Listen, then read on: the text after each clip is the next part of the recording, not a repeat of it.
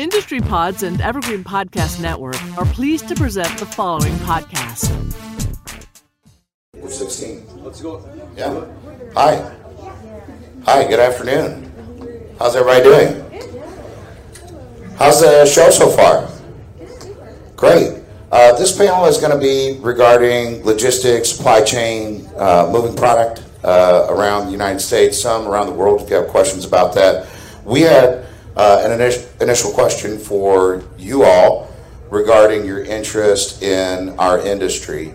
Uh, how many people are focused on uh, THC uh, regulated market side of the business? Anyone in here? Okay. I like you a lot. Uh, how about folks that are focused more on the CBD, hemp, uh, D8, this side of the business? Okay. Any other markets that I'm not thinking about? Kratom, other markets? Again? That's right, mushrooms. I like you a lot too. I mean, I like all of you. Uh, but later, can I have some of your mushrooms? That'd be great.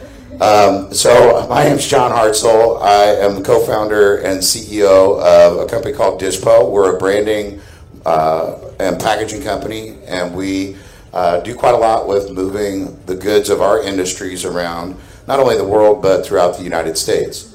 Um, I'd like to uh, allow my compatriots here to introduce themselves. David? Sure. My name is David Reckless. Um, we have a booth downstairs, uh, private label hemp lab and Diamond CBD. Uh, we focus um, on all the different hemp products, so your Delta 8, your THCO, your HHC, uh, THCP is picking up now as well. We also could talk about the cannabis side as well with a different company, um, and uh, that's pretty much the background. We want to jump right into everything. Great. Lee? Hi, I'm Lee Lindenbaum with UXL. I first started in the cannabis industry in 1991 on the academic side. When I had a at Stanford University, I had a national grant. I couldn't touch the actual product in America, so I went and I learned with uh, Dr. Raphael Mechoulam in Israel, and I did specializing on D8 in uh, research with children. Came back, they said, "Oh, that's great. You'll never be able to use it," and I got back into the industry in 2006. So when um, you think about who the smartest person in the room is, just think about Lee. Um, he's he, and and Mechoulam. Um, please spell his name and folks write that name down and uh, YouTube uh, Dr. Mechoulam because he's uh, probably the most well recognized researcher of cannabis and CBD and hemp products in the world. Um, I'd like to start, David, at the at the very beginning. Right, you're gonna you're gonna get some hemp or you're going to get a product, you're going to get material, whatever that is, and and that material is going to come with a COA. Can you talk? Uh, well, it better come with a COA, uh, unless you don't want to know what the COA says, and then don't get one. But plausible deniability. But um, but let's talk about COA and what that is and, and what it means to these folks' businesses. Absolutely. Um, and on the hemp side, there's a lot more you have to do than on the cannabis side. On the cannabis side, the way cannabis works and the regulations, etc., everything's kind of taken care of for you. If you don't follow the law, you're going to go to jail, right? And it's but it, most people, unless you're owning a dispensary or you're moving the product, and again, it has to be moved in a very compliant way. The COAs, for the most part, are taken care of for you the way the testing is done. And the hemp side, it's the wild, wild west, right? So a lot of people here have probably started out on the CBD side of things, and uh, and then saw everything migrate as we figured out, hey, wow, we can create really great THC products right? That'll get people elevated as well. Um, but now there's a lot more scrutiny on there, right? So your COA is, first of all, it's non negotiable. You don't buy product without a COA. That being said, the odds of you getting the COA that matches the product you bought, it's a crapshoot. Depends on who you're dealing with. It's very possible, it's extremely likely that if you're buying product from people you don't know, or even people you know, and maybe got it from someone else, that the COA that they're handing you and the product they're handing you don't match. And it's your responsibility if you're going to either make product with the oil. Like we're, we're an extractor, so we sell you know thousands of kilos of different types of oil. Right? You get that oil, and we give you a COA. It's imperative that you, the person that bought the oil, or you, the person that bought all the gummies or all the vape carts, etc., that you go and have it tested yourself. Now, getting it tested, one lab isn't another lab isn't another lab. You know, the laboratory space is it's a very uh, uh, uh, lucrative space to be in. So a lot of people are jumping into it, right? Uh, like if you go downstairs and you walk in the door straight ahead on your left, the second booth, ACS Labs, probably one of the top five labs in the country for cannabis and for hemp.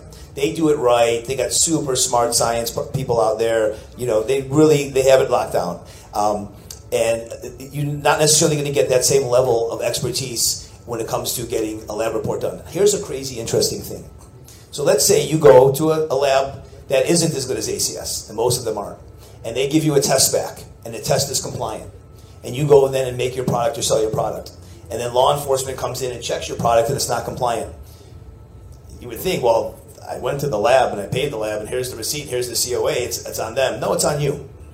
Kind of crazy.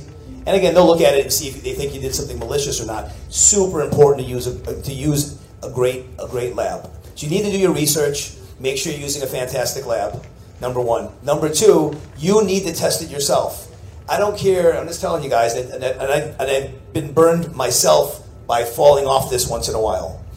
When you get product from somebody and they give you a bunch of COAs, go get it tested yourself under your own account. Okay, it's, it's 100% on you. Super important.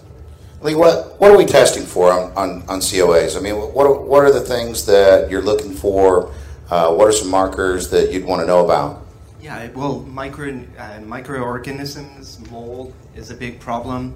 Uh, also, the THC levels, as David was mentioning, over time, will it's a natural growing plant. It'll, it'll continue. And it, it's a it's an organic material, even if it's off the plant. What can happen to it, Lee, uh, as the material is off the plant, can it continue to get hot? Oh yes, very very much so. Talk a little bit about that.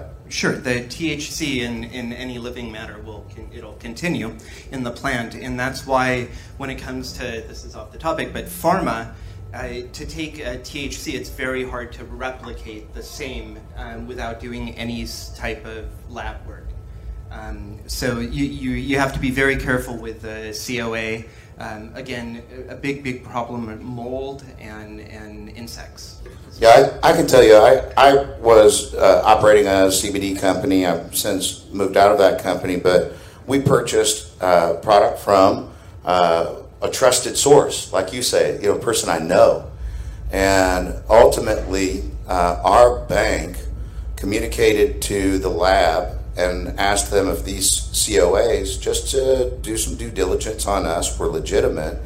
And the guy that was selling us these products was uh, making uh, Photoshop changes to the COAs, and we were full of hot product. We almost lost our banking relationship as a result of this situation. So, regardless of what you're getting into, having regular understanding of who you're working with and checking up on the search and, and the testing and the company that you're working with is important. How do you, David, you've got many companies in this space, how do you deal with product that is continuously getting hot, uh, is uh, potentially legal or, or, maybe needs to be uh, uh tested to stay legal? Sure, great, great question. Also on the, on the COAs, so when you're looking at COAs for hemp, so you, right now D8, D10, THCO, HHC, THCP, you, you want to make sure one that you're not over the 0.3% on the delta 9 because now you're illegal.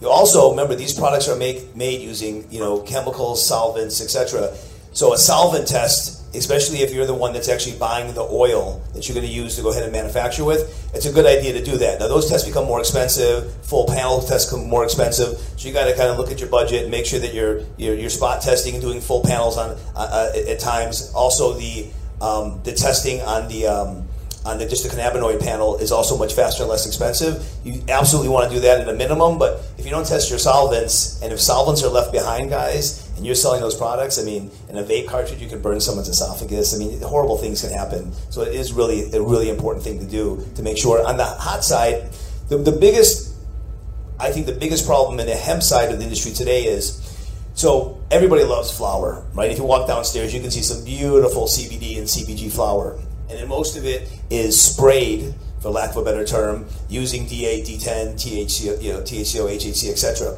But that flower itself, if it was CBD flower, and you had a COA on it, and it was showing 0.26, 0.28, etc., over time, it's very likely it's going to go beyond 0.3.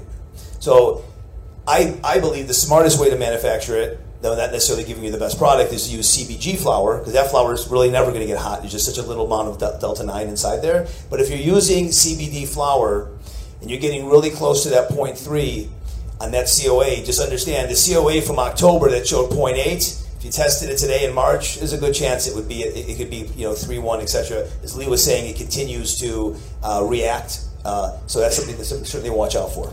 Yeah. Now, Lee, is that going to happen in concentrated products as well? No, it should. It, So- it some- should not. Some sort of. What about a live resin or anything like that? I mean, is is that is that even relevant in this part of the industry? I, I, I'm not sure. Yeah, so I'm, I'm yeah I'm pretty sure that you don't have anything to be concerned with outside the flower. Okay. I've never seen again I'm not a scientist. I've never seen um, gummies or vape carts get tested after the fact and and, and come in hot um, unless it was not the right COA, most likely candidate, right?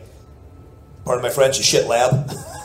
Second most likely candidate, which is why I recommend the ACS downstairs because they're just fantastic, and they, you know, they have clients from all over the country. They happen to be based out of Florida, but I mean, they're fantastic. So those are the two two most likely things to happen for those to get hot. But it's not. I've never heard of a cart or a, an edible or something like that uh, in the hemp space becoming hotter after a legitimate COA was done on them. But I, I haven't ever found anybody that tested it after that fact. Well, I have quite a bit. So what happens is, so we're a private label manufacturer. So we, we, we manufacture for hundreds of brands.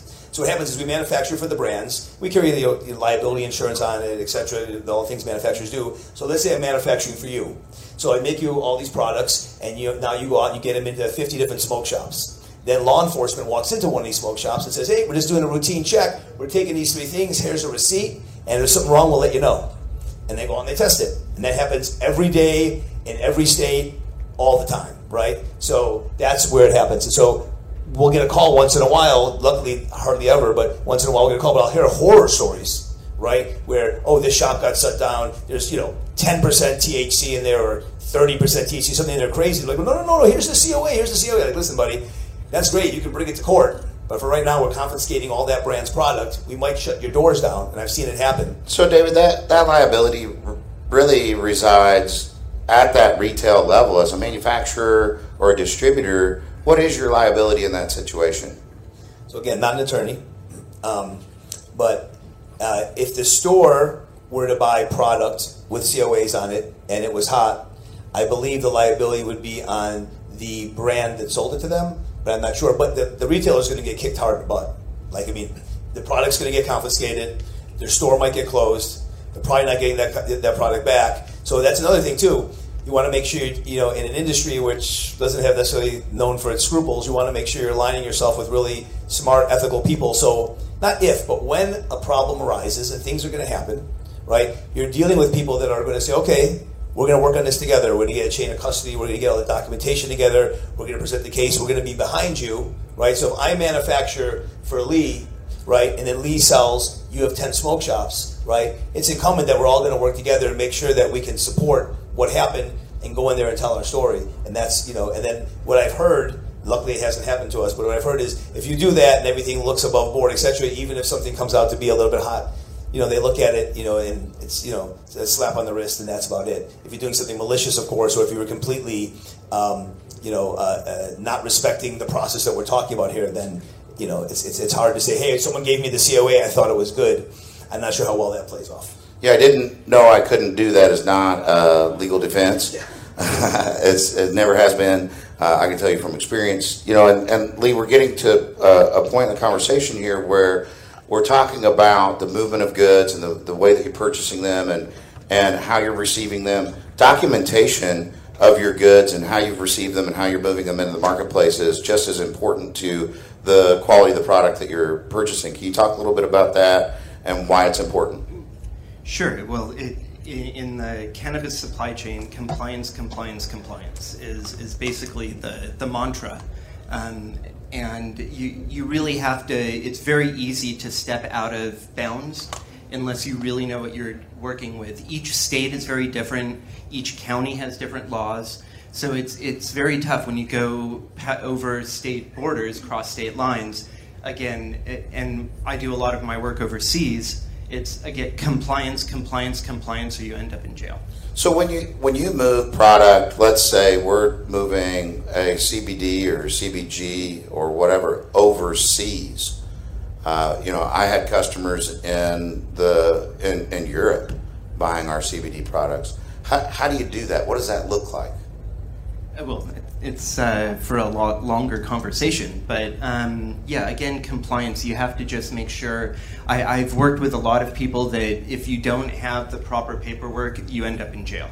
It's it's that simple. Um, you know, i as I was mentioning to my my colleagues here, if this was anywhere outside of the United States, everybody here, most of the people here would be in jail because of again compliance, compliance, compliance with real state federal laws, and you know, as, and you don't want to end up in a foreign prison. Um, you don't want to end up prison here, but especially a foreign prison. The, the two things you don't fuck with are the government and people who buy ink by the barrel, right?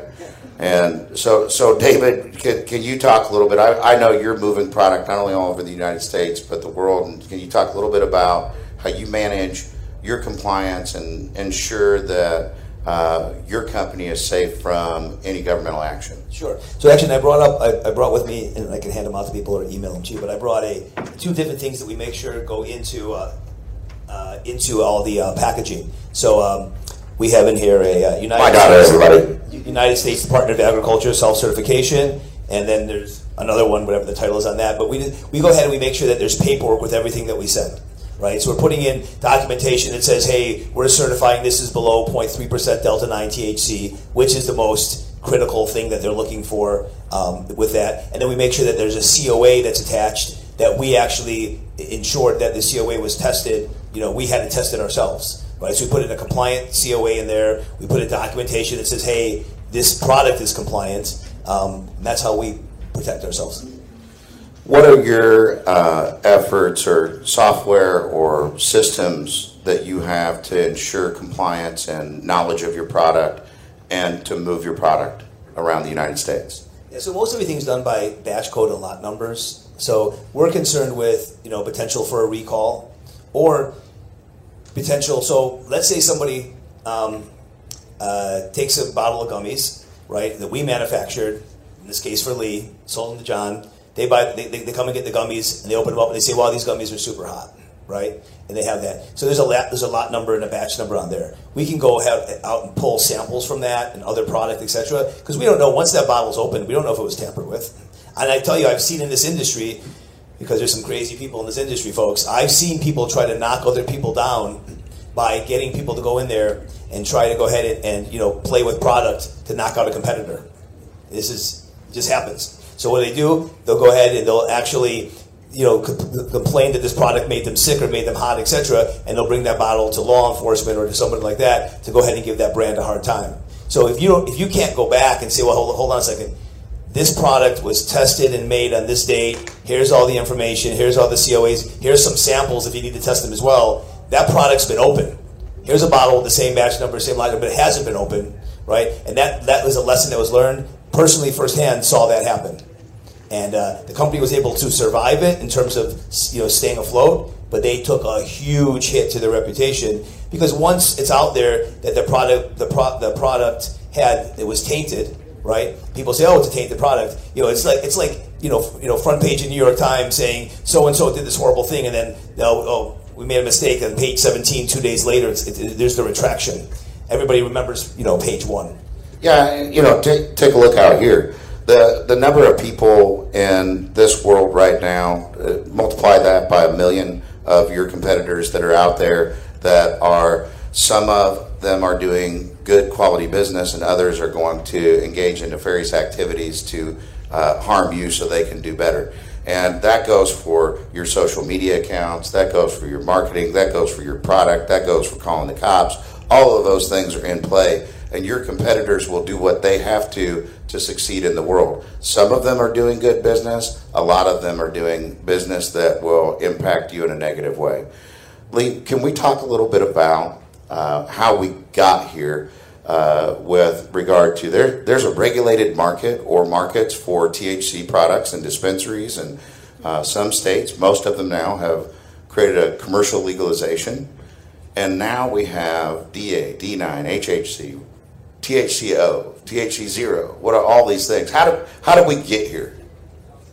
I ask the same thing all the time. Um, the, the original D8 um, in a plant that's not synthesized like you see here, it doesn't have a psychotropic effect. Um, that's why we were able, when I did research on it, we actually did it with children um, because it's, it's a very safe thing. I, in my opinion, it's, it's the, the areas that THC is not legal in, they had to come up with something to get people high. Um, which is just, you know, and that's where D8, D9, D10, uh, things, you know, D10 is, it's all, it, it, it, wasn't around or it wasn't known 30, 40 years ago. Um, D8 was, um, but not in the same form as it is now. Um, so w- when it comes to the medical side, you know, the, the, the shows like this is, are really more for the, the fun partying. Um, it's really not for you know helping cancer patients or helping people going through chemo or life debilitating diseases. This is to party and have fun.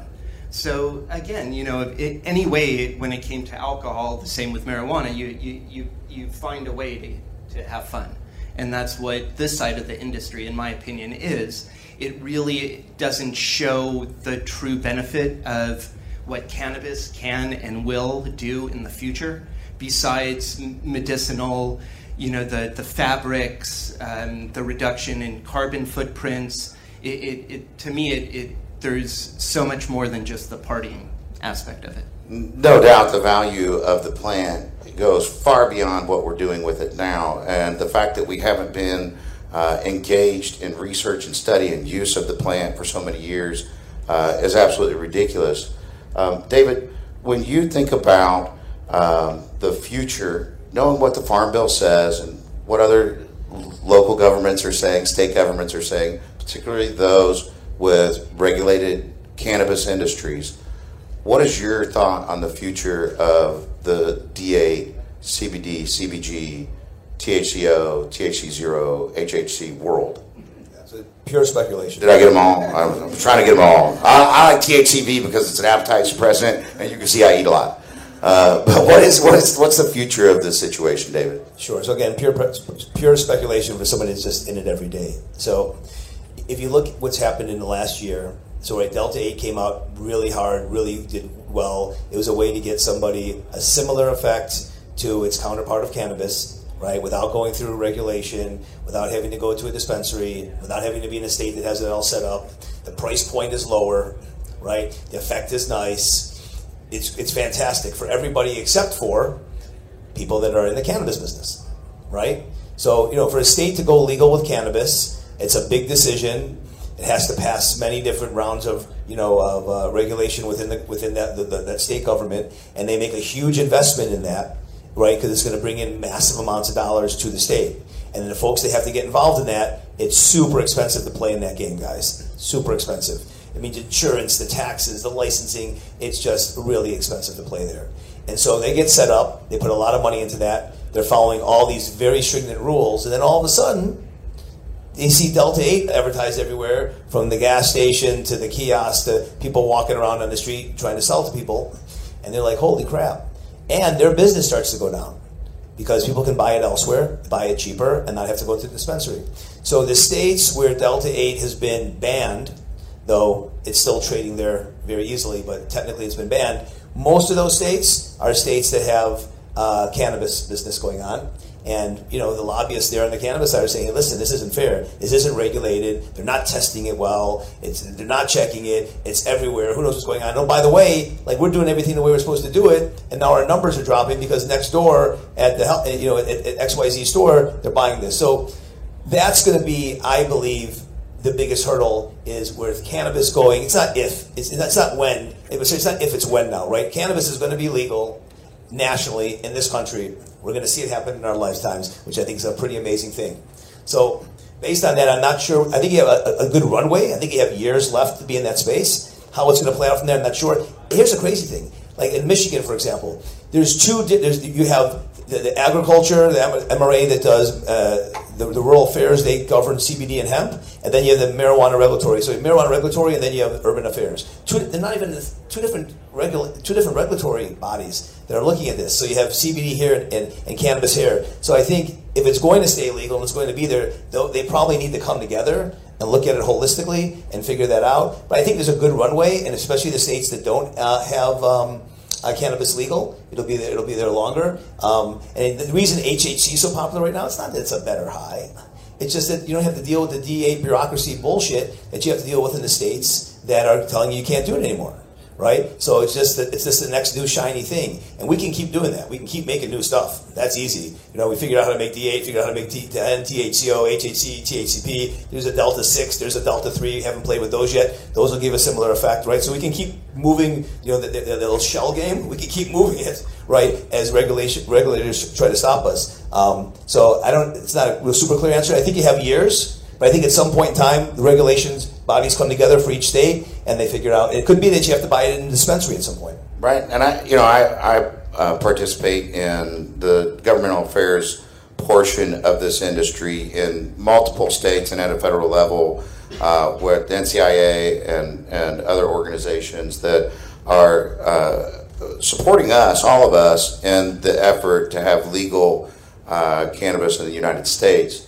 And I can tell you that the regulated markets uh, are all those folks that are in a commercial situation that's regulated by the state government. They're all protecting themselves against these products. And so it's important that you know which states are protecting against those products. So if you're selling a product, for example, I live in Arizona, to a head shop in Arizona, you might have a problem once it gets there. And so you need to know about that and understand those rules before you start selling. Now, if you want to sell a product, sell it in fucking Texas. Uh, they'll take it, and those people don't have any weed, and they need it uh, badly. So that's where I would go.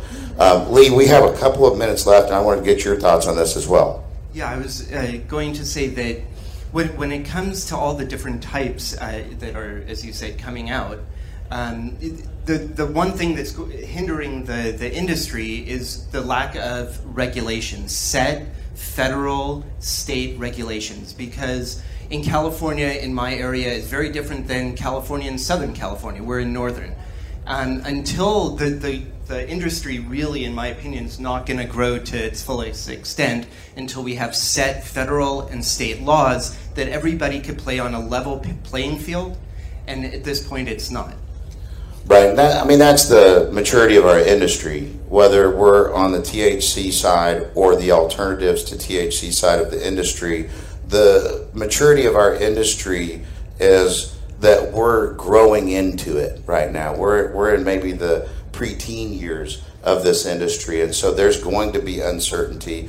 And the gray area nature of our business now is the reason we're all here. There's more money to be made in those gray areas. And we do have a couple of minutes here to entertain a couple questions if anybody has any questions for us. We answered them all. Really? I'm gonna throw two things in here. All right, Two two things. quick. So to Lee's point, like in, in my office, there's a board that shows which states Delta 8's not supposed to be sold to. We're not shipping to states where they tell us we can't ship there. If someone wants us to ship it somewhere else, it's no problem. We're not doing that. And also, like Lee and I had a conversation this morning, you know, talking about is this what we're doing legal or not, you know, on the on the on the THC side, and you know, looking at the farm bill, and we argued it both ways right? You know, of course, I argued it the way I wanted to argue it because I'm in the business. but you know, is this synthetic or not? What makes it synthetic? Is using acids and solvents and pressure systems? Does that make it solvent? Does that make it? Does that make it a synthetic? Or are we just awakening the genetics that are within the CBD anyways, and, and, and through pressure allowing it to change, right? So, and those are the conversations that are also happening at each state, you know, to figure out whether or not what we're doing is farm bill compliance. Because if we're not farm bill compliant, then there is a problem. Then the show does end right? So we need to be able to prove reasonably or, or, inject some doubt otherwise to make sure what we're doing is okay, which is why some of these other cannabinoids that people are looking at to get people high, they're looking at ways to do it in a way that, again, is less and less likely to be in potentially violation of the Farm Bill. Well, yes, ma'am. So who won? What's that? Who won the debate? Like, Oh. so Oh. It was a truce. None of us are lawyers. I love it. I love it. Talk to your lawyer. Yeah, basically he said, listen, it, it's it's it's a gray area, right? Because you know, synthetic is you know you know it's certainly not an analog product. So, but uh, and we agreed. I guess we agreed to disagree.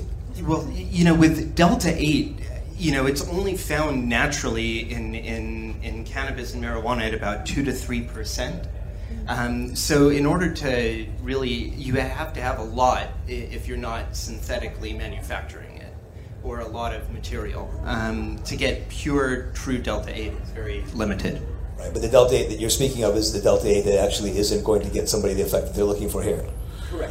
But on, All right, all right. I know this. It- I, but I've on been part of this conversation, and, and I, I appreciate uh, everyone that came here and, and was listening to our presentation. And, and thank you so much to David and Lee. They're clearly the smartest guys in the room regarding these products. Uh, hopefully, you agree with one of them. Uh, probably most of you agree with David.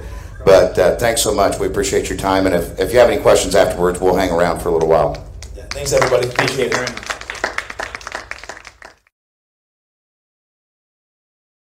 You've got questions, we've got answers. Business leadership, ownership, and sales can be challenging. Tune into the Accelerate Your Business Growth podcast to learn from the world's experts. Join me, your host, Diane Helbig, as I chat with people who have expertise in various areas of business.